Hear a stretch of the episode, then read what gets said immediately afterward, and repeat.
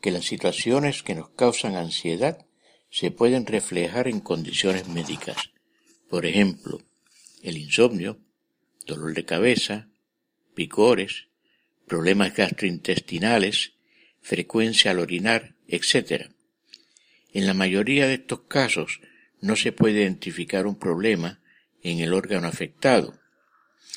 Nos sirve a veces para hacer el diagnóstico el hecho de que los síntomas tienden a no ser constantes y cuando están entretenidos usualmente no les molesta.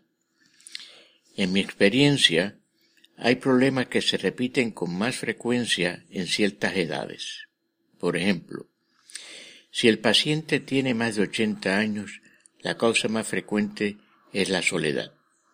Este paciente se tiende a empeorar al atardecer, lo que le llaman el sundown syndrome, quizás en anticipación a una larga noche sin compañía que pudiera socogerle en caso de alguna necesidad.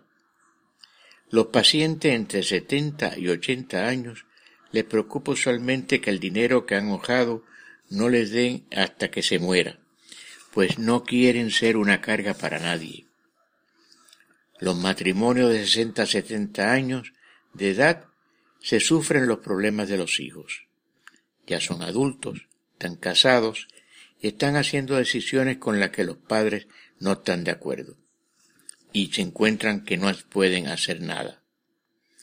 Los pacientes de entre 50 y 60 años les preocupa perder el empleo. No tienen suficiente edad para cualificar para el seguro social y ellos saben que no es fácil conseguir un empleo a su edad.